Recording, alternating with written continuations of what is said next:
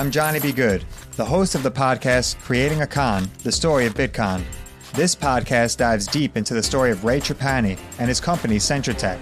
I'll explore how 320 somethings built a company out of lies, deceit, and greed. I've been saying since a very young age that I was going to be a millionaire. If someone's like, oh, what's your best way of making money? I'm like, oh, we should start some sort of scheme. Listen to Creating a Con, the story of Bitcon on the iHeartRadio app, Apple Podcasts, or wherever you get your podcasts. My whole life, I've been told this one story about my family, about how my great great grandmother was killed by the mafia back in Sicily.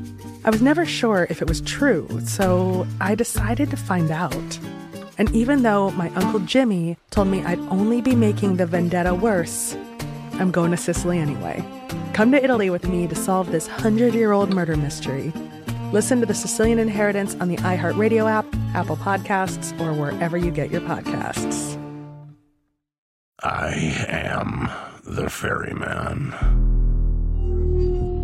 In the shadows of the afterlife, the ferryman of souls guides America's most influential spirits to their eternal rest. Where are you taking me? Are you death? This road is not on any map.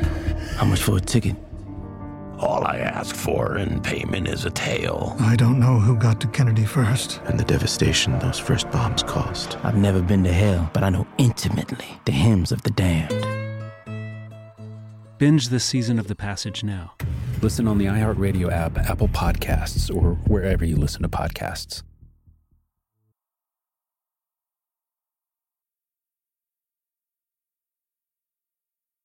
Rivals is a production of iHeartRadio.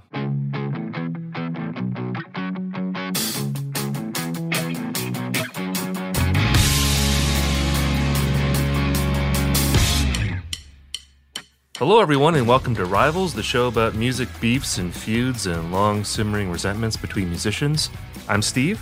And I'm Jordan, and today's episode centers around two individuals who scared the living shit out of me whenever their videos appeared on MTV when I was in like elementary school. We got Marilyn Manson, we got Trent Reznor. The 90s really were a glory period for a specific kind of rock star. You know, let's call it the horror movie nihilistic hedonist.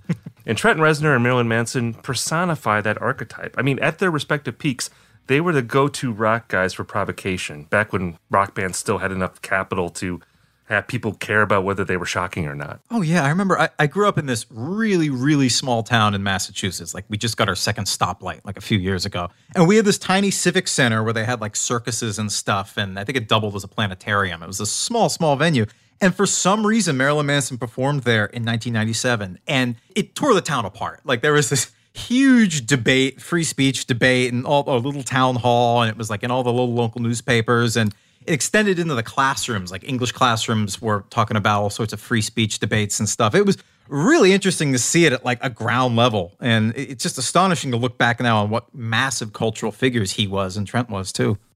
Yeah, it's funny to me that he played there in 97 and not 2007 because I feel like that was the era when Marilyn Manson was basically just playing any little theater that would have him at that point. But you know, in the 90s these two guys really were a big deal and you know, behind the theatrics, you know, they were friends and had a kind of mentor student relationship with Trent Reznor playing the big brother genius and Marilyn Manson acting as as his willing and eager pupil.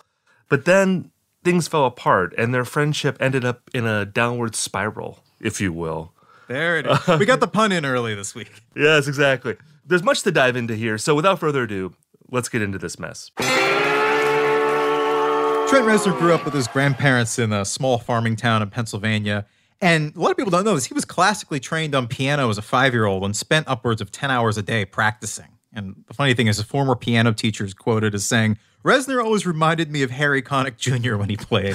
Which Oh can, man, can we get a Harry to like Harry to cover closer or something? Like I really that want would to be hear. amazing. Like a jazzy closer. That's what the world needs.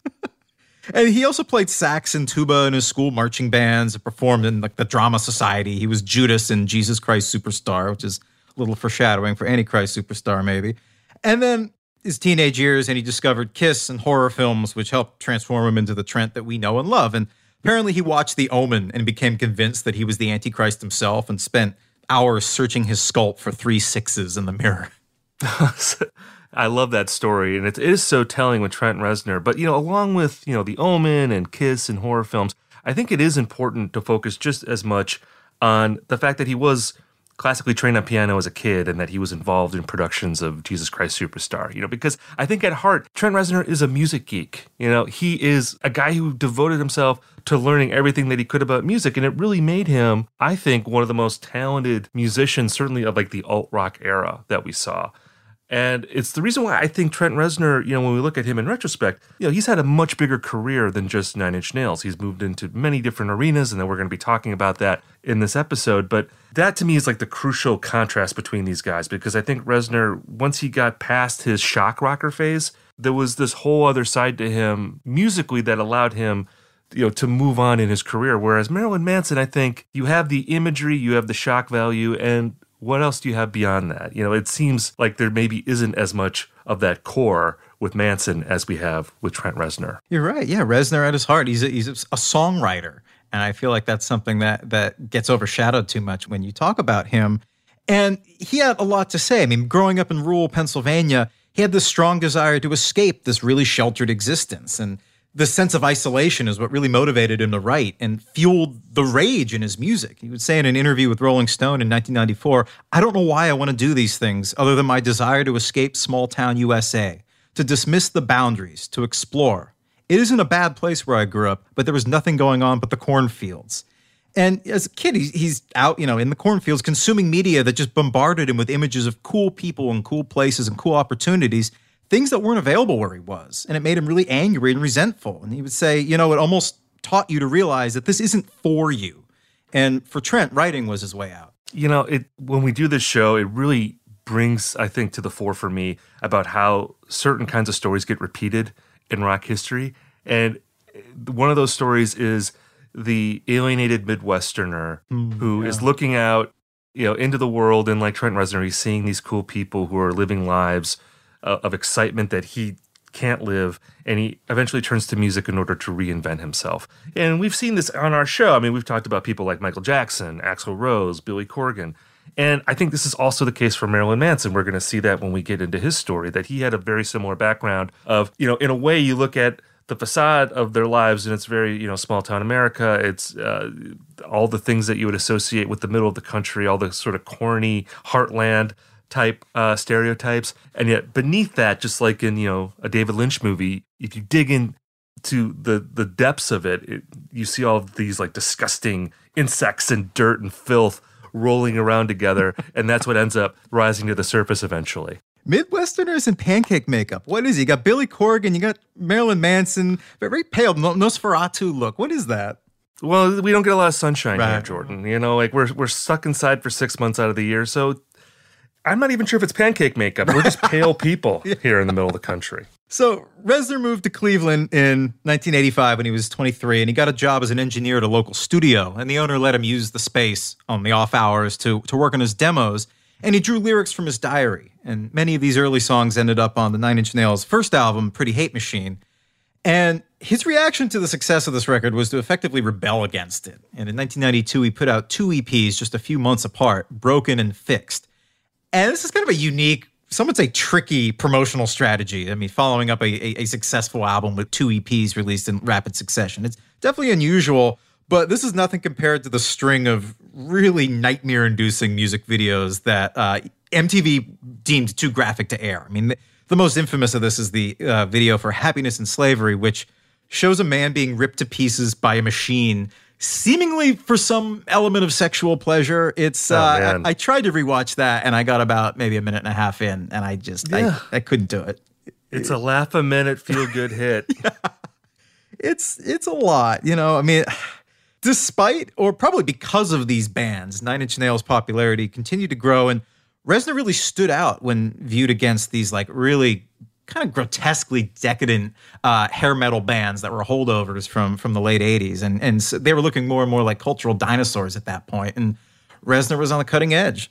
Yeah, and I think the imagery of those videos, yeah, it was so overwhelming that I think people, in some ways, like overlooked the music of Nine Inch Nails uh, mm. and, and, where Trent Reznor was coming from. Because you know, like when I revisit those early, you know, records, you know, Pretty Hate Machine and the Broken EP, and, and fixed. You know, what strikes me is one, like how good the production is, like just how good at putting together records Trent Reznor is, and and two, like how poppy a lot of the songs are. You know, even like Broken, which I think at the time was conceived as like the angry follow up to Pretty Hate Machine. You know, it's a much noisier record. If you get past the noise and you get past the scary videos, like there's really good hooks on that Yeah. EP, and like the lyrics are evocative and they're and they're strongly emotional. And I don't think it was really until people like Johnny Cash started covering Trent Reznor songs that people could look beyond again the iconography of Nine Inch Nails and and just appreciate Trent Reznor as a musician.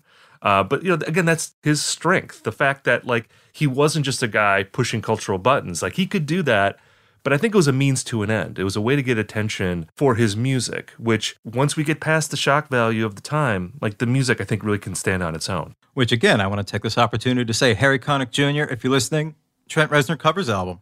It'll be great. Oh my God! Emotion, exactly. melody. happiness and slavery. You know, some scat singing on that. A little orchestra. It'd be beautiful. Oh my God. So as Trent Starr was on the ascent in the late 80s, he crossed paths with Marilyn Manson, who then was working as a journalist for a South Florida lifestyle magazine called 25th Parallel.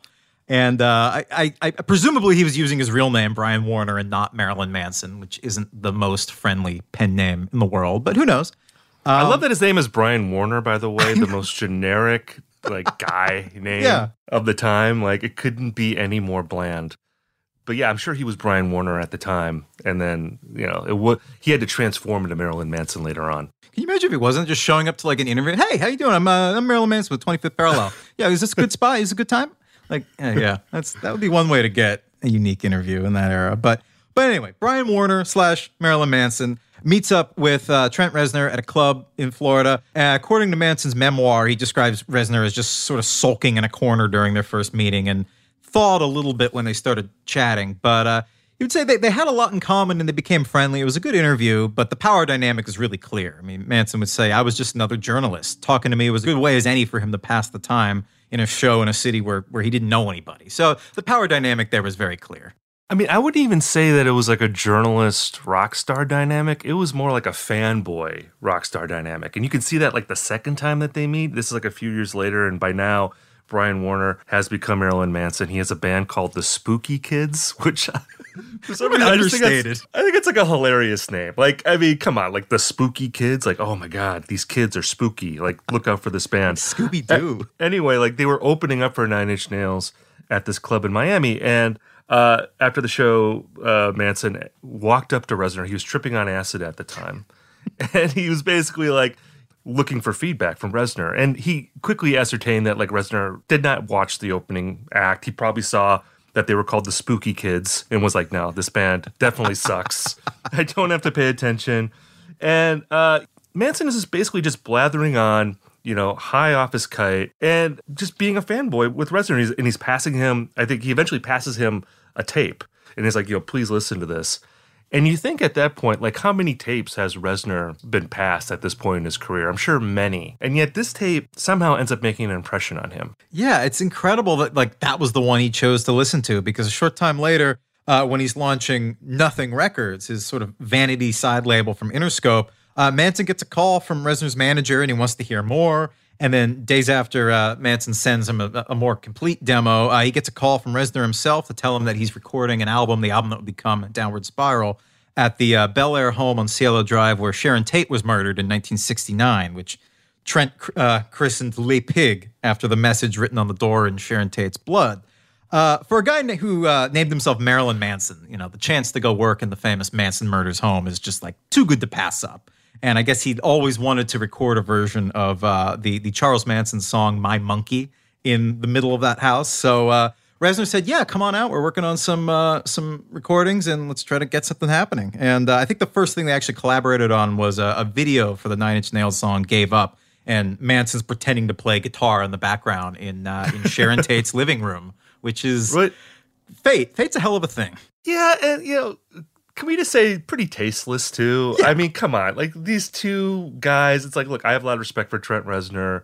I have like some affection for Manson. I don't know if I'd say respect necessarily, but I don't know, like these two like nerdy guys hanging out in a place where horrific murders took place and glamorizing it. Uh, it- it just seems kind of lame to me.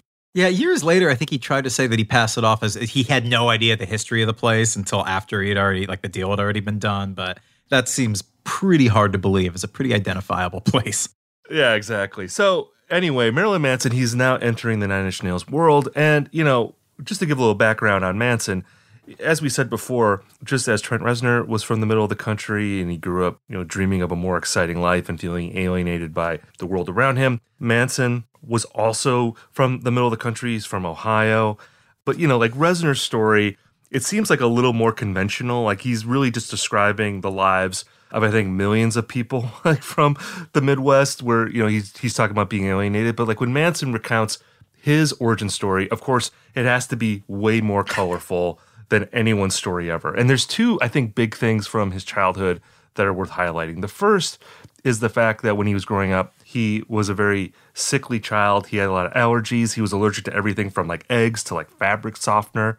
So he was bedridden for a long time. And he found out later that, in fact, he probably wasn't actually allergic to a lot of things because his mother essentially was mentally ill. She had this syndrome called Munchausen by proxy, which is this uh, phenomenon where parents basically make their kids sick in order to satisfy some deep psychological need. I think the idea is that the parent feels needed when their child is sick. And it's also something that, that they can obsess over and maybe like project their anxiety onto. So Manson discovers this later in his life. And not only did he have to deal with the difficulty of being a sick child, but now he has to also contend with the betrayal of a parent who was really abusing him like throughout his childhood just to satisfy, you know, whatever psychological need that they had. So there's that. That is a very big thing. And then there's the story about his grandfather. And uh, this is uh, a story. Up. Yeah, I remember this story. This is, he writes about this in his memoir, The Long, Hard Road Out of Hell, which is uh, one of the most, I think, notorious rock memoirs ever, and also I think one of the most sort of factually suspect rock memoirs. It's ridiculous. Like, yeah, there's a lot of things in that book that like you cannot take at face value, and one of them is the story about his grandfather. He tells the story about how when, when Manson was around the age of of 12, he was uh, in the basement of his grandfather's house, and he discovered what can be described. I guess we'll call it a masturbation den. Would that be the sure. proper term? That sounds about right. Yeah. It's basically this part of the basement, like where his grandfather would uh, keep very disturbing pornography, uh, including uh, instances of bestiality. And he would sit in a chair while wearing lingerie, and uh, he would masturbate while watching this this porn. And I guess there were like weird sex toys everywhere, and there's like used condoms there apparently. I guess his grandfather had like a tracheotomy. So, like, the sounds that he would make while, uh, you know, pleasuring himself were even more disgusting than they would be otherwise. And I guess he turned on like a model train to cover the sounds of his masturbatory sounds. Now, like, look, this story, if it were just the fact that he had a tracheotomy and that he liked to, you know, masturbate in the basement, I could buy that because Manson says he writes in his book that he used to like eavesdrop on his grandfather while he would be pleasuring himself, and that this was something that fascinated him. And you can extrapolate from there that this sort of formulated who he was going to be as a grown up. It's like I can buy the tracheotomy, I can buy the masturbation, but like when you start adding like the bestiality part and like the lingerie part, it just seems like bullshit to me. I, I like maybe there's a germ of reality there, but I think there's just seems to be a ton of exaggeration for the sake of exaggeration. Yeah, for me, it's the train bit that pushes it over the edge. The model train. That's like a deleted scene from Seven. That's like some right. David Fincher shit. Yeah, I. There's definitely. It makes you wonder if this was like a rejected video concept that he wanted to use somewhere, and so he was really happy to like work it into his memoir or something. Because it's yeah, it, it's pretty extreme it's just like it's like trying so hard right. you know to and it, it, you know and like the mother story i mean i, I buy that story you yeah. know i that seems plausible. And it's like again like if you just wrote a story about like you know discovering your grandfather masturbating that's a pretty disgusting story just on its own. You don't need the lingerie part. I just feel like that makes it less believable. But you know maybe we're both wrong. Maybe this was the most unique masturbator in all of ohio. And you know, this is the thing that made Marilyn Manson who he became. It's definitely in him, whether or not it was real or just in his imagination. It's definitely in his mind. And it comes out on his first album once he signed to uh, Nothing Records in 1993. Uh, Manson begins working on his debut LP, which was initially called The Manson Family Album. Solid title there, but it uh, ultimately morphed into Portrait of an American Family. And the original producer of this album was uh, Roli Mosimann, who previously worked with bands like the Swans. Uh, but as the recording progressed, the band felt that his style of production really wasn't working for him. They were felt Roli was trying to make a more just kind of shave down all the rough edges and make them into more of a pop band, which is really not what they were about at all. So uh, ended up uh, stepping up into the uh, producer's seat, and it seemed like the ideal solution. You know, I mean, who better to nurture the depraved mind of Marilyn Manson than the guy from Nine Inch Nails? And in uh, yeah, it's October 1993. Uh, Reznor commits the project. He takes members of uh, the touring members of Nine Inch Nails to help complete the album. Uh, they re record many of the tracks and rework some of the old material and release it under the name Portrait of an American Family. And it didn't make a huge splash, but I, I don't think it charted, but it had some huge standout songs now like Dope Hat, Lunchbox, and Cake and Sodomy, uh, in which he proclaims himself the god of fuck, which I hasten yes. to add was a uh, that's a Charles Manson line right there. That's what he used to say to his followers. But uh, but it, it ended up sticking more with uh, with Marilyn. And in addition to Trent's musical expertise, he kind of becomes almost like a paternal figure in a way to Manson. And I, I, love the story. There was one night during the sessions where I guess Manson was freaking out on psychedelics, and Trent took him and some of his band uh, in his minivan over to McDonald's to try to get him like a, a, chill out Happy Meal or something, and started a little food fight in the car, and just got the vibes back on, on a you know an even plane, which is adorable in its own weird, twisted way.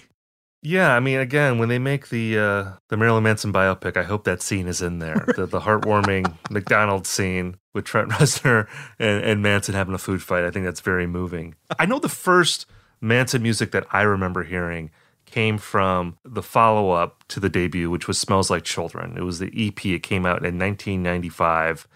And this ended up being the breakout hit for Marilyn Manson because of a very famous cover of the song Sweet Dreams by Eurythmics. And of course, in Marilyn Manson's interpretation, it became this very dark, dirgy, gothy metal song, alt metal song. And you know, when I think about it now, I don't really remember like what that song sounds like, but I remember the music video where Marilyn Manson is like this very disturbing figure. Like you don't really know what he is. It's like, is he a human? Is he an alien? Is he a monster? there's something very unusual about him.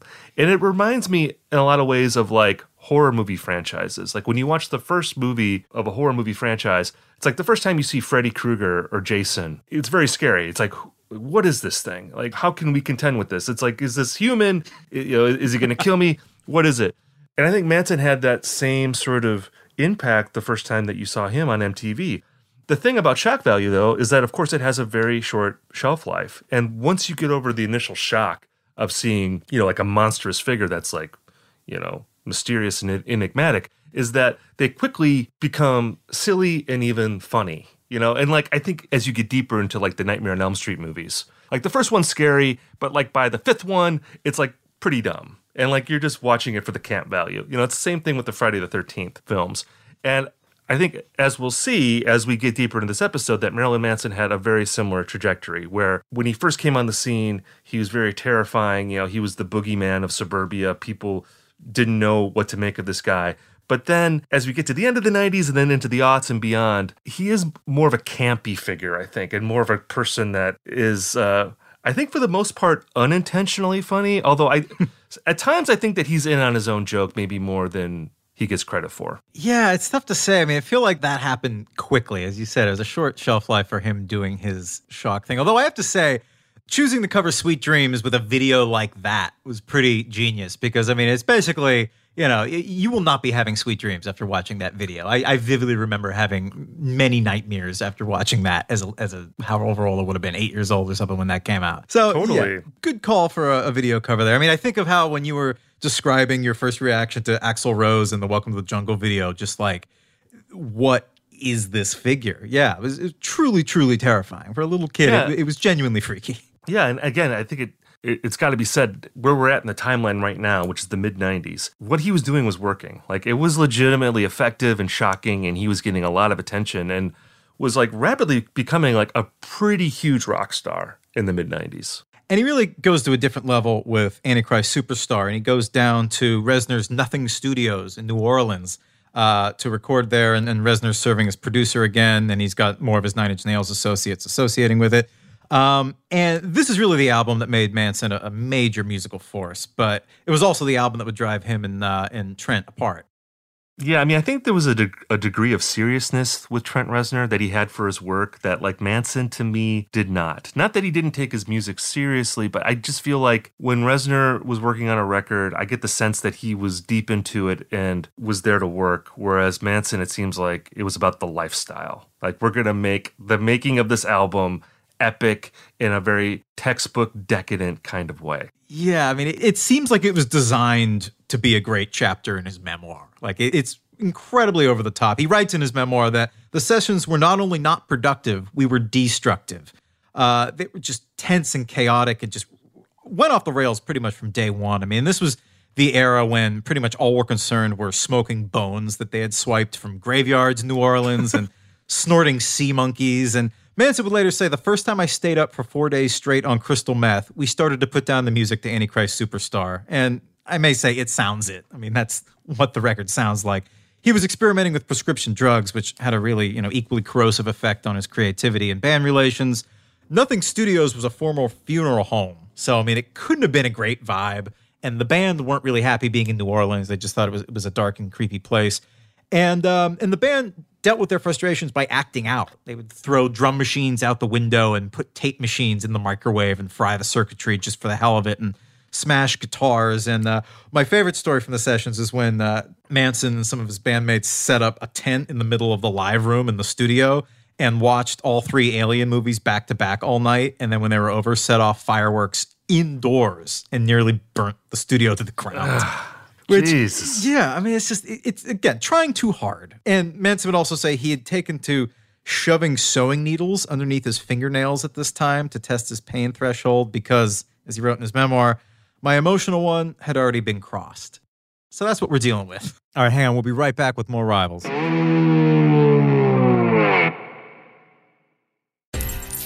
My name is Johnny B. Good, and I'm the host of the new podcast, Creating a Con, the story of Bitcon. Over this nine part series, I'll explore the life and crimes of my best friend, Ray Trapani. I always wanted to be a criminal. If someone's like, oh, what's your best way of making money? I'm like, oh, we should start some sort of scheme. You see, Ray has this unique ability to find loopholes and exploit them. They collected $30 million. There were headlines about it. His company, Centratech, was one of the hottest crypto startups in 2017. It was going to change the world, until it didn't came into my office, opened my email, and the subject heading was FBI request. It was only a matter of time before the truth came out. You can only fake it till you make it for so long before they find out that your Harvard degree is not so crimson. How could you sit there and do something that you know will objectively cause more harm in the world? Listen to Creating a Con, the story of Bitcon, on the iHeartRadio app Apple Podcasts, or wherever you get your podcasts. I am the ferryman. In the shadows of the afterlife, the ferryman of souls guides America's most influential spirits to their eternal rest. Where are you taking me? Are you death? This road is not on any map. How much for a ticket? All I ask for in payment is a tale. I don't know who got to Kennedy first. And the devastation those first bombs caused. I've never been to hell, but I know intimately the hymns of the damned. All 12 episodes of The Passage are available now. Listen on the iHeartRadio app, Apple Podcasts, or wherever you listen to podcasts.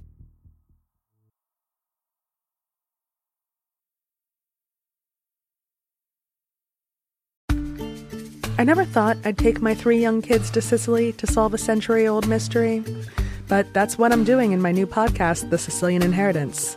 Join us as we travel thousands of miles on the beautiful and crazy island of Sicily as I trace my roots back through a mystery for the ages and untangle clues within my family's origin story, which has morphed like a game of telephone through the generations. Was our family matriarch killed in a land deal gone wrong? Or was it by the Sicilian mafia? A lover's quarrel? Or was she, as my father believed, a witch? Listen to The Sicilian Inheritance on the iHeartRadio app, Apple Podcasts, or wherever you get your podcasts.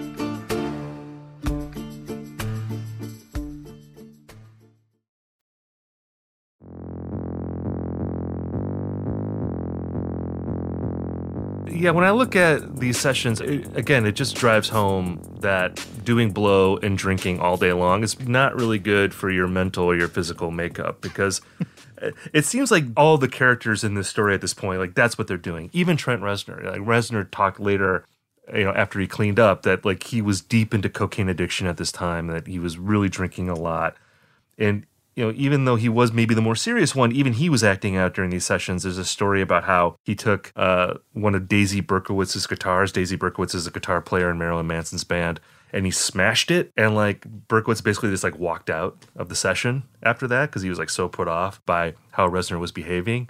Because I really feel like Reznor, you know, he still had that I think big brother role. I think people were looking to him for guidance and for approval. Uh, because, you know, after Berkowitz leaves, uh, Twiggy Ramirez really steps up as being basically like the musical director of Marilyn Manson. And whenever Ramirez would be doing something, he would always look to Reznor for approval because he really considered Reznor to be like the only other musician that was there at the time. So that ended up being, I think, threatening for Manson because this is a guy in his band, and yet the guy in his band respected Reznor more than him. Yeah, Reznor was the adult in the room, basically, at that point that everyone looked to.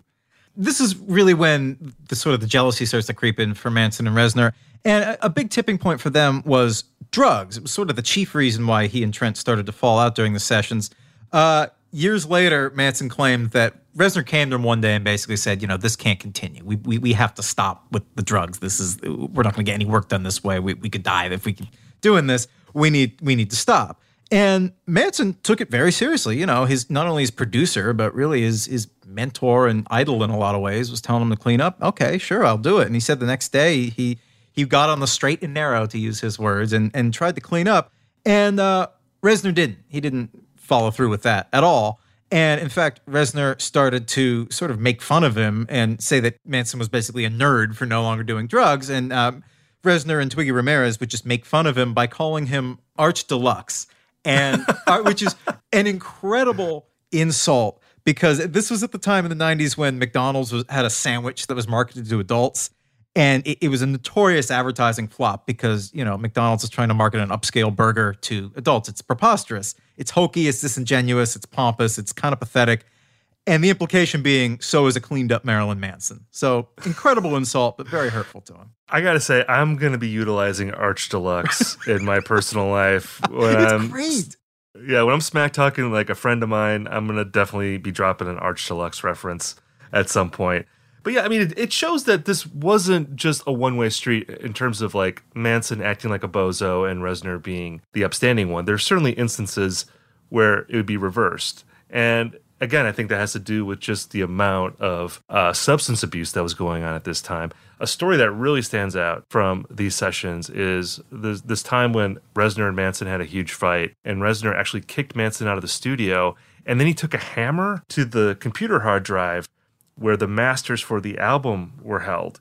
And this really becomes a huge incident for these guys because for many, many years, and we're going to be talking about this later on in the episode, Manson thought that the masters for Antichrist Superstar were destroyed and like lost forever because of this uh, you know act of I guess drunken and drugged out destruction by Reznor, and it ended up being like a huge uh, wedge in their relationship. When the album came out in 96, 97, this is really what made Manson not only a rising rock star, but just America's most wanted rocker in the world. I mean, he he was just struck fear into the eyes of the, the country's conservative sect and Manson knew how to do it because he was one of them. You know, he grew up in, in Ohio and later suburban Florida.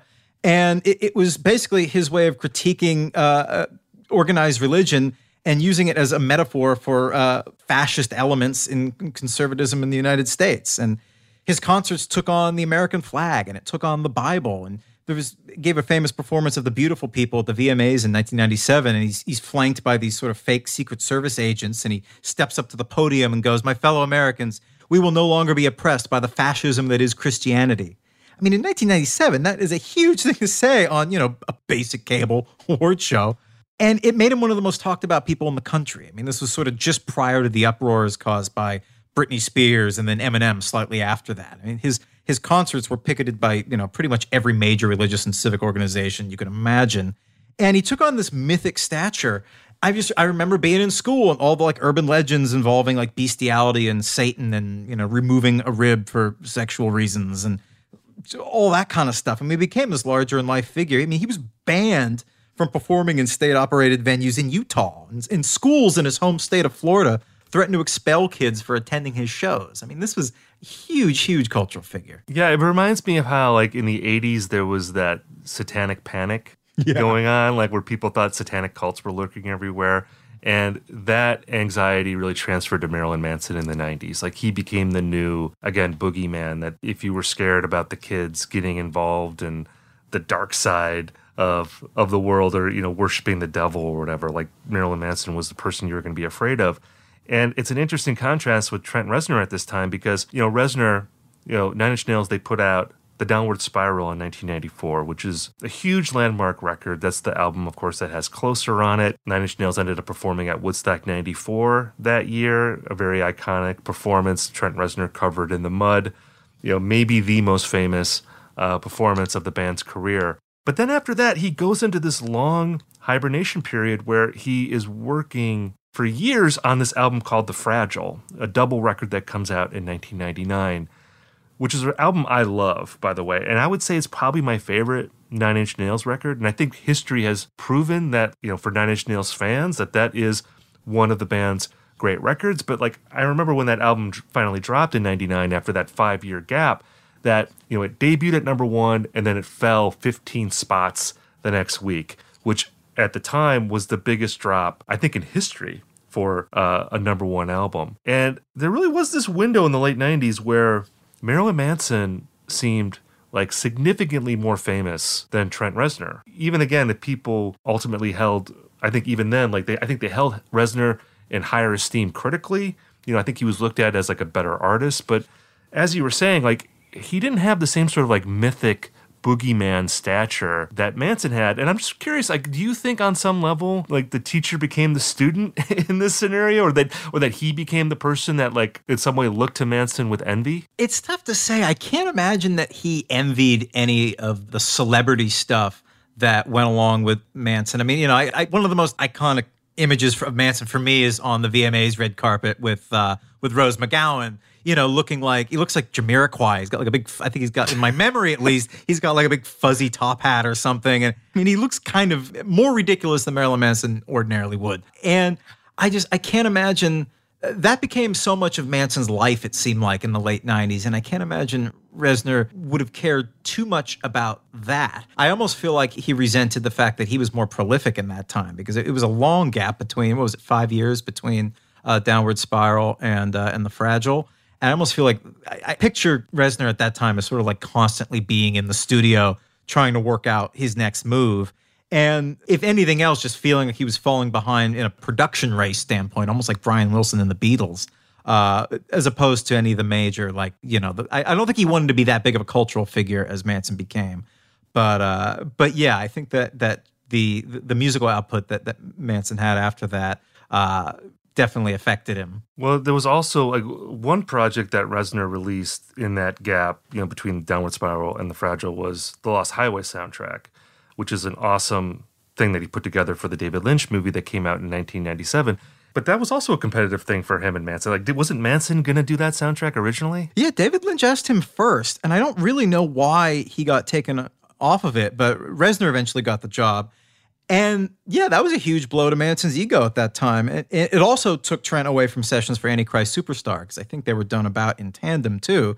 So that kind of hurt uh, Manson's feelings also. That n- not only is is Trent not here at certain points, but he's doing this other job that he missed out on. So that kind of I think I think Manson at this point is really starting to resent Trent's role in his success which is why Mechanical Animals, the album that followed it, with which Trent had nothing to do with, had such a completely different sound. It was almost like T Rex or something. It was such a change in course. And uh, it was also his most autobiographical album to date and really established him as an artist who, you know, took musical risks in addition to social ones. Yeah. And you see them moving in opposite directions, Reznor and Manson it seems like personally too they were moving in opposite directions like manson ended up writing about this in his book that in the late 90s he was making attempts like to reach out to reznor i think just to hang out you know just to be pals again and reznor was really blowing him off and again this was when he was in the middle of that, I think, intense deliberation over the fragile. But it seems like there was also a feeling on Reznor's side that like he had to put distance between like him and Manson. That like I think he looked at Manson as a toxic presence in his life. He gave an interview, I think it was in 97 with Spin, where he referred to Manson as a careerist, which I think, you know, whenever someone accuses another person of being a careerist, I do feel like there is an element of jealousy sometimes in that, you know, this idea that, like, well, the reason that you're doing so well is because you care about your career. Well, it's like, well, I'm sure Trent Reznor also cared about his career. I mean, you don't become a successful as Reznor without also being a careerist. But I think that, as you were saying before, the pursuit of fame and self mythology that Manson, I think, was primarily concerned with at this time, even more than music, it was something that I think for Reznor, he was starting to back away from. I think he was starting to outgrow that moment in his life. And, you know, to go back to The Long Road Out of Hell, the, the Manson memoir, because that came out in 98. I think it was 98. It was like late 90s, which is a crazy time for him to be putting out a memoir. I mean, this guy, he hasn't had that long of a career yet. And he's already writing his life story. And you know, as we've said before, there's a lot of things in that book that have the feel of bullshit. And there's also just like a lot of ugliness in that book for the sake of ugliness. Like, I think it's fair to call that a misogynist book. Like, the treatment of women in that book and like how, you know, the, how it glamorizes the debasement of uh, women, uh, women that would be backstage at Marilyn Manson concerts especially in retrospect, it's very uh, gross. it hasn't aged well uh, in the least. And I, I just think that with Reznor, it just feels like that maybe he was moving beyond that in, in some respects. Yeah, I mean that book is just filled with so many grotesque scenes. I mean, the meet and greet section alone uh, is is is is absolutely horrifying. Yeah, it, it is a, such a weird move. Was he, 30 years old when he wrote that too? I mean, it, it was such a weird move to do that at that point. And you're right, it, it, seemed purely to be done to sort of like establish his own myth at this period, which I can't imagine that that Trent would have given a shit about what people knew about him. I don't, I know very little about you know his personal life and his his story. There doesn't seem to be much of a myth to Trent to me. I picture him as as you know a workmanlike songwriter and producer, and I mean that as a compliment. Whereas he, you know, Manson is this uh, cartoon in a lot of ways. But Trent really is starting to, to resent the sort of the more careerist side of Manson, and he puts his feelings into a song on the Fragile called "Starfuckers Incorporated," uh, which is very subtle. Yeah, yeah. Subtle criticism there. yeah. Incredible title. Uh, it's directed at Manson and also at Courtney Love. And, you know, as the title suggests, it criticizes sort of the careerist fame hungry artists who are driven more by celebrity culture than by this authentic need to to create. Um, and you also get the impression that Reznor is one of those people that believes that art comes from pain. And I think that he resents people that maybe looks like they're having sort of a better time than he is doing it. Maybe I don't know. Maybe if that plays a role in it too. Like I, I picture him as sort of like again scowling in a dark studio as opposed to being on the red carpet like Manson at the VMAs. I think he was, you know, he was a decade into his career at that point, and I think he had gotten maybe some of that, a lot of that decadence out of his system, even though he was still not cleaned up at this point. I think he actually ended up having an overdose, like on the Fragile tour.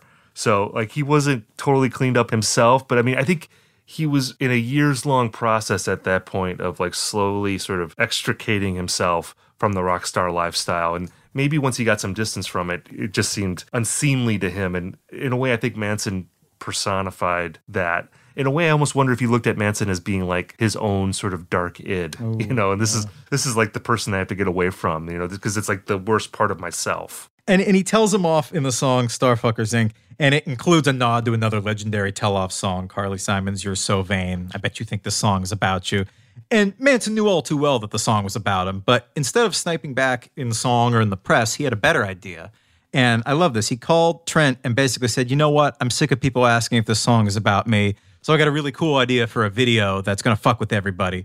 So Manson co directs the song's video and even makes a cameo at the end, uh, which is just sort of like the big twist ending. You know, everyone knows this song is, is a diss track to Manson. And at the very end, it turns out that he's in on it and then he would join Nine Inch Nails on stage at Madison Square Garden in the summer of 2000 to to duet on the song together. And I think this is kind of like possibly a rival's first. You know, it's the best response to a diss track ever, aside from writing a better diss track. It fucked with people. It got Manson an extra dose of publicity, and it brought him back with his friend, although temporarily. They would say at the time in, in 2000, like it was really good to see each other again. And Reznor would say, you know, I reluctantly missed him. We were like brothers, and I couldn't even tell you how we fell out. It was something to do with getting some fame and both of us being out of our minds. But they they were reunited against a common shared enemy at this period. Uh, they wanted to unite against Limp Bizkit and new metal. Uh, I think Manson was saying, you know, we shouldn't be competing. There's much more terrible music that we should be united against, and they they uh, they name dropped Limp Bizkit as one of them. Yeah, you know, to me, this just uh, you know points to like the pro wrestler carnival barker side of Marilyn Manson. You know that he could put aside his own ego and hurt that Reznor would have written a song like this about him, and and, and just recognize the promotional opportunities. You know that like to actually get involved in this, like to lean into this depiction rather than to act offended. It was only going to play to his benefit. Like you said, it, it makes him look like he has a sense of humor about himself. Uh, and it, it was just a great opportunity for publicity. So I think, you know, that is Manson's genius to me. He's willing to make himself look like the clown if it's going to get him a little extra attention. Now, what's interesting about this is that there's still this issue lurking in the background having to do with Marilyn Manson's masters. You know, the, the albums that he made when he was on Nothing Records. Uh, there was that incident that we talked about earlier where Reznor, you know, took a hammer to this hard drive, and at the time, I think uh, Manson believed that Reznor actually like destroyed the masters, that they wouldn't be able to be retrieved, and and then many years later, like once we get into the mid aughts, you know, Manson was thinking about, you know, I want to do an anniversary edition of Antichrist Superstar, and he reaches out to Nothing Records to ask, uh, you know, for access to his masters, and he's told that they're basically lost. They can't find any of the original recordings for the first three albums. And Manson is understandably crushed by this because not only does he uh, feel that this label has wronged him. And I guess by this point, like Nothing Records didn't even exist. I think it was shuttered in 2004. But I think he looked at it as like a, almost like an intentional betrayal on Reznor's part. That like Reznor essentially like erased his artistic legacy and and did it to hurt him. And it was something that was like a huge deal uh, for him in the moment, and it really reignited this feud at this point. It was either intentional or just lack of caring. I mean, this was a guy's life's work, and it really broke his heart. And he would say, you know, I, I don't know what kind of people do things like that. It's erasing history. It's erasing your life's work. It's killing a part of you. Uh, and so that really uh, hurt Manson deeply. And they spent much of the next 10 years just sort of sniping at one another in the press. I mean, Reznor would say in an interview, he and I are two strong personalities that could coexist for a while, but things changed. And then Manson fired back, I think fame and power distort people's personalities, referring to Reznor. Uh, when Reznor got off drugs in 2001, he used that as another excuse to sort of put some distance between the two of them. Uh, Reznor called Manson unhealthy to be around and uh, he openly mocked his 2004 cover of Depeche Mode's "Personal Jesus." Uh, he said somebody, I guess, on, on one of his like fan forums, he was talking to fans, and uh, somebody asked him if he'd ever want to do a cover, and Reznor's response was, "I was really hoping to do something unique and pertinent, like do an exact copy of "Personal Jesus," but it was already taken." Shit. oh, well, and I mean the the quote that really stands out to me is that interview Reznor did in 2009 where he referred to Marilyn Manson as a dopey clown. uh, which, you know, and I think he meant dopey, you know, in the figurative sense and also a literal sense because, you know, he was making fun of Manson for basically being this guy that was glamorizing being on drugs and alcohol, you know, even now that he was in middle age. Which I think for Reznor, this was something that was a particular sticking point because he had to fight hard, I think, for his own sobriety. And I don't know if he was embarrassed by how he was in the 90s, but I think he certainly felt like that's not something I need to relive at this moment in my life. You know, he gave an interview in 2011 where I think someone asked him about whether he'd want to work with with Manson. And you know, at first he was diplomatic. He said, you know, Manson, he's a talented person, and he said we've had our problems, but he said, but I wear suits. I'm an adult now. you know, and that really underscores this idea. It's like, okay, it's almost like you know like manson was his college years. You know it's like that's the guy i partied with when i was in college. But like now i'm you know i'm in my 40s i'm not gonna act like i did you know back in my 20s and it's always funny with me because we've had this again this is like another recurring thing in our episodes that like when you have two people who are rivals, but they're also friends. You know, like they started out as friends and then maybe they have a falling out. When they snipe at each other publicly, it's really mean, but there's always a ring of truth to it. It's like you get the sense that the rivals know each other better than anyone else Yeah. knows them. Because when Manson fires back at Reznor, he says, you know, we I don't think we ever had uh, a whole lot in common. We had a certain sense of humor in common. He was always more of the jock and I was more of the burnout. And I think that seems to be a shot at like what happened to Reznor in the 90s and and beyond that like he went from being this skinny guy in leather pants to like being like pretty muscular and jacked, which was kind of a weird transformation I think for a lot of people because he didn't look like the outsider anymore. Like by the aughts and beyond, like Reznor actually was like a pretty like handsome, even hunky guy. You know, he was like in good shape. He's like this alt rock sex symbol. Yeah.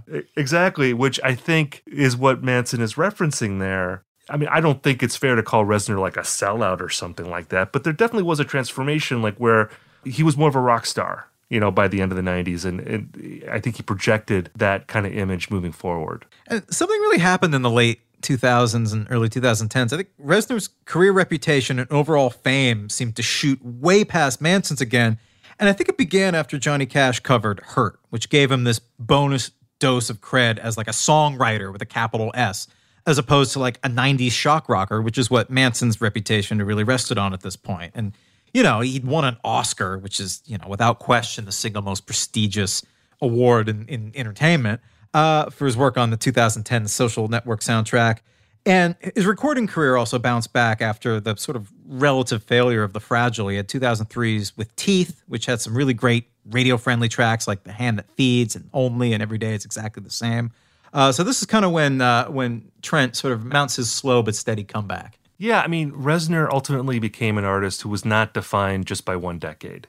I think Nine Inch Nails is always going to be associated with the 90s, but like Reznor himself, he's done a lot of great things since the 90s. And uh, for a lot of people, they might know him more for his film scores at this point than they know him from Closer in the 90s. Whereas Manson is always going to be fixed in that moment in the mid 90s, like where he was the national boogeyman. And it was a very strong image in the short run, but overall, again, it goes back to the horror movie franchise analogy I was making earlier. That like all horror movie franchises eventually turn into a campy joke at some point. You know, like the first couple movies are scary, but once you get to the seventh or eighth movie, you know, people are going just to laugh at it. And I think about that classic Onion headline about Marilyn Manson. Marilyn Manson now going door to door trying to shock people. I mean, that's such a devastating own. I'm surprised that Manson still had a career after that. Like, he didn't just like wipe the makeup off and go back to Ohio. I will say this: like I interviewed Marilyn Manson in uh, 2015. He put out a record that year called "The Pale Emperor," which I gotta say, like for a late period Marilyn Manson record, is like pretty solid. And I think around that time he had a song uh, in on the John Wick soundtrack. So he was kind of making like a mini comeback himself. And I have to say that like I think Manson is always going to be somewhat relevant with the music press because he's such a great interview. He's so good at like giving these quotes that I think are self-aware, but are also I think unintentionally hilarious in a lot of ways. Like one of my favorite quotes from our interview was he said he was talking about his latest record. He said, "There was a time when metaphorically you sold your soul to become a rock star. I think that I stopped paying for a couple years, or I didn't pay as much as I should have. this record was my payment to him, saying, "Check is through now, motherfucker. This is payment due plus interest." like he can, he can say this stuff with a straight face. I have to say too that like a lot of our interview, we just talked about the Doors. You know, What? so that also gives you another indication of like where Manson is coming from. I mean, again, he's a ridiculous guy, but I'm glad he exists because there really aren't any other rock stars quite like him. You know, even now. No, absolutely. And you know, it, it's heartwarming because in later years, he and Trent did bury the hatchet. It, it, it came in a weird way. In uh, 2017, Manson was watching the HBO series The Defiant Ones, which was a portrait of the working relationship between Dr. Dre and Jimmy Iovine. And the series included interviews with Manson and Trent, and it made him nostalgic for their time working together. And uh, I guess around the same time, uh, Marilyn Manson collaborator Tyler Bates crossed paths with uh, Trent Reznor at a movie orchestration event. And he told Tyler that, that he wanted to get back in, in touch with Manson. And they connected over email, and Trent told them that, you know, he still had his masters. They hadn't been destroyed with a hammer or intentionally lost or anything. So that really uh, removed the primary roadblock in their relationship, and, and Manson's anger dissipated. And he'd say, I just had a pent up resentment because I thought he'd ruined my career, like the history of my career, like burning the Dead Sea Scrolls or something. But any sort of past squabbles or arguments just all went away when he learned that his work hadn't been destroyed. And I think for on, on Reznor's side, you know, I think he got over that period in his life where he was embarrassed by Manson and embarrassed by the decadence and the hedonism that he represented. And I think he came to appreciate what those two guys together signified in the mid 90s because again, it's a it's a kind of rock stardom that is totally extinct now. Like there's no rock star now that like people are picketing you know, because they're afraid that they're going to corrupt the youth. I mean, there's no rock star that's famous enough to have that kind of impact. And there's this email, I guess, that he wrote to Manson, like where he he told him that he's like, look, you know, I it pisses me off that no one's dangerous anymore, you know, and I like that. You know, I appreciate what we brought to the music scene in the mid '90s because I really feel like it's gone, you know, now. I guess this is like a heartwarming ending to this story. Like you would not expect a heartwarming ending, but I feel like these two came to appreciate what the other guy brought to the table. We're going to take a quick break to get a word from our sponsor before we get to more rivals. My name is Johnny B. Good, and I'm the host of the new podcast, Creating a Con, the story of Bitcon. Over this nine part series, I'll explore the life and crimes of my best friend, Ray Trapani. I always wanted to be a criminal. If someone's like, oh, what's your best way of making money? I'm like, oh, we should start some sort of scheme. You see, Ray has this unique ability to find loopholes and exploit them. They collected $30 million. There were headlines about it. His company, Centra Tech, was one of the hottest crypto startups in 2017. It was going to change the world, until it didn't I came into my office, opened my email, and the subject heading was FBI request. It was only a matter of time before the truth came out. You can only fake it till you make it for so long before they find out that your Harvard degree is not so crimson. How could you sit there and do something that you know will objectively cause more harm in the world? Listen to Creating a Con, the story of Bitcon, on the iHeartRadio app Apple Podcasts, or wherever you get your podcasts. I am the ferryman. In the shadows of the afterlife, the ferryman of souls guides America's most influential spirits to their eternal rest. Where are you taking me? Are you death? This road is not on any map. How much for a ticket? All I ask for in payment is a tale. I don't know who got to Kennedy first. And the devastation those first bombs caused. I've never been to hell, but I know intimately the hymns of the damned. All 12 episodes of The Passage are available now. Listen on the iHeartRadio app, Apple Podcasts, or wherever you listen to podcasts.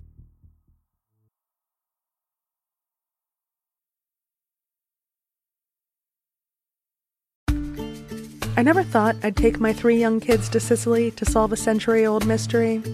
But that's what I'm doing in my new podcast, The Sicilian Inheritance. Join us as we travel thousands of miles on the beautiful and crazy island of Sicily as I trace my roots back through a mystery for the ages and untangle clues within my family's origin story, which has morphed like a game of telephone through the generations. Was our family matriarch killed in a land deal gone wrong? Or was it by the Sicilian mafia? A lover's quarrel? Or was she, as my father believed, a witch? Listen to The Sicilian Inheritance on the iHeartRadio app, Apple Podcasts, or wherever you get your podcasts.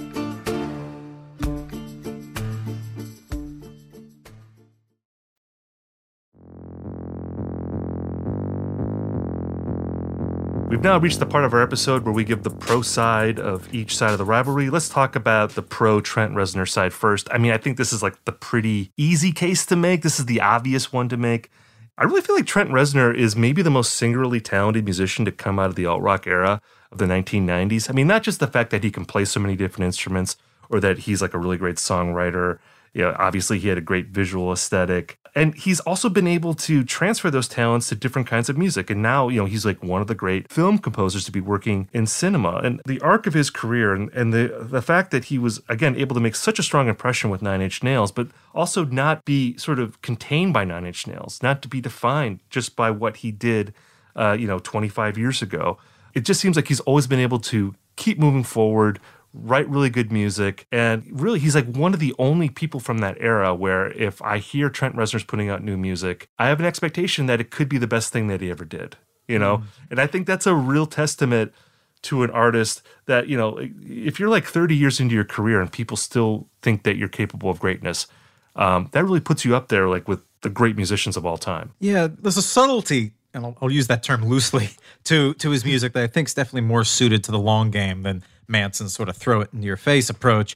And just like the ambient work, like like Ghosts one through four, I, I thought that was an incredible album. And you know, I mean, Trent seems to have the power position across the board. You know, longer, more sustained career, and, and Manson may have, maybe had higher commercial peaks in the late '90s and, and certainly higher celebrity status, but.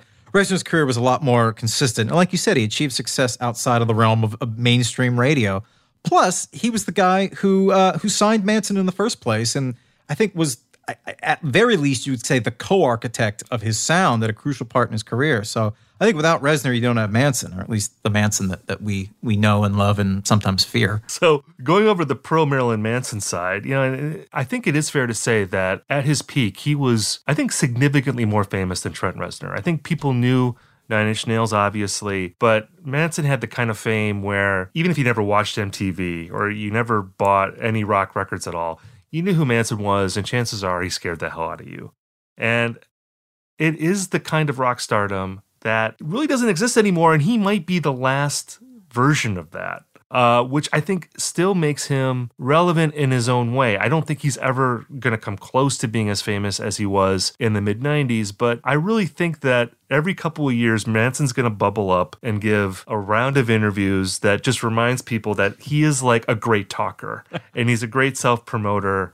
And even if you aren't interested in his latest record, you're going to want to like hear what he has to say because it's probably going to be entertaining. Oh yeah, I mean I can't pretend to be the world's biggest Marilyn Manson fan because I'm absolutely not. But yeah, I kind of love him. I love the mythology. I love the self conscious provocation.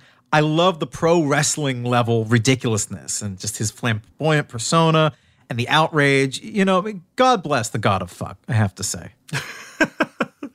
now, when we look at these two guys together, I mean, look, if you believe that rock and roll or youth music in general should be dangerous, then you have to look at the peak of these two guys in the 90s as one of the great moments in rock. I mean, it's hard to imagine parents getting upset about rock stars now, but back in the 90s, these guys ensured that music would be unsafe. So, for that reason alone, I think, again, even if you're not a fan of Manson or like you've outgrown Nine Inch Nails, it's hard not to look back on these two guys, not with fear, but with affection. Yeah, I also think they were one of the best examples of the sort of student teacher relationship in rock. Reznor helped hone Manson's craft and helped him reach his creative heights. And then Reznor's sense of competition kicked in once Manson's success threatened to overshadow his own. And it pushed him to do consistently good work to keep up. And despite all the snorted bones and ketamine and explosives and broken glass and God knows what else, Trent and Manson were able to patch things up and stay friends. And like you said, I think that's a happier ending than any of us saw coming for the story. So, Jordan, it's been a lot of fun talking about these two beautiful people, beautiful people. Well played. I was I was wondering the whole episode how we were going to get one in, but but you above and beyond. That's the most dramatic part of our episode. What terrible pun will be dropped at the end of the episode? Well, Stephen, if if you didn't, you know I would have been hurt. Ah, ah, there we go. Well, if you're still listening after those two terrible puns, I'm here to say so long. Thank you for listening to our episode this week. We'll be back with more feuds and beefs and long simmering resentments next week.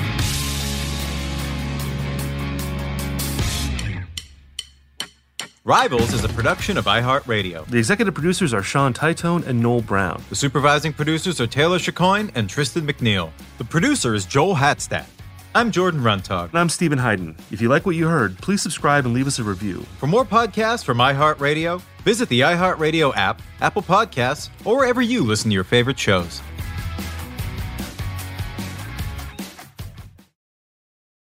I'm Johnny B. Good, the host of the podcast Creating a Con, the story of Bitcon. This podcast dives deep into the story of Ray Trapani and his company Centra Tech. I'll explore how 320 somethings built a company out of lies, deceit, and greed. I've been saying since a very young age that I was going to be a millionaire. If someone's like, oh, what's your best way of making money? I'm like, oh, we should start some sort of scheme. Listen to Creating a Con, the story of Bitcon, on the iHeartRadio app, Apple Podcasts, or wherever you get your podcasts. My whole life, I've been told this one story about my family, about how my great great grandmother was killed by the mafia back in Sicily. I was never sure if it was true, so I decided to find out. And even though my Uncle Jimmy told me I'd only be making the vendetta worse, I'm going to Sicily anyway. Come to Italy with me to solve this hundred year old murder mystery. Listen to The Sicilian Inheritance on the iHeartRadio app, Apple Podcasts, or wherever you get your podcasts. I am the ferryman. In the shadows of the afterlife, the Ferryman of Souls guides America's most influential spirits to their eternal rest. Where are you taking me? Are you death? This road is not on any map. How much for a ticket? All I ask for in payment is a tale. I don't know who got to Kennedy first. And the devastation those first bombs caused. I've never been to hell, but I know intimately the hymns of the damned. Binge this season of The Passage now. Listen on the iHeartRadio app, Apple Podcasts, or wherever you listen to podcasts.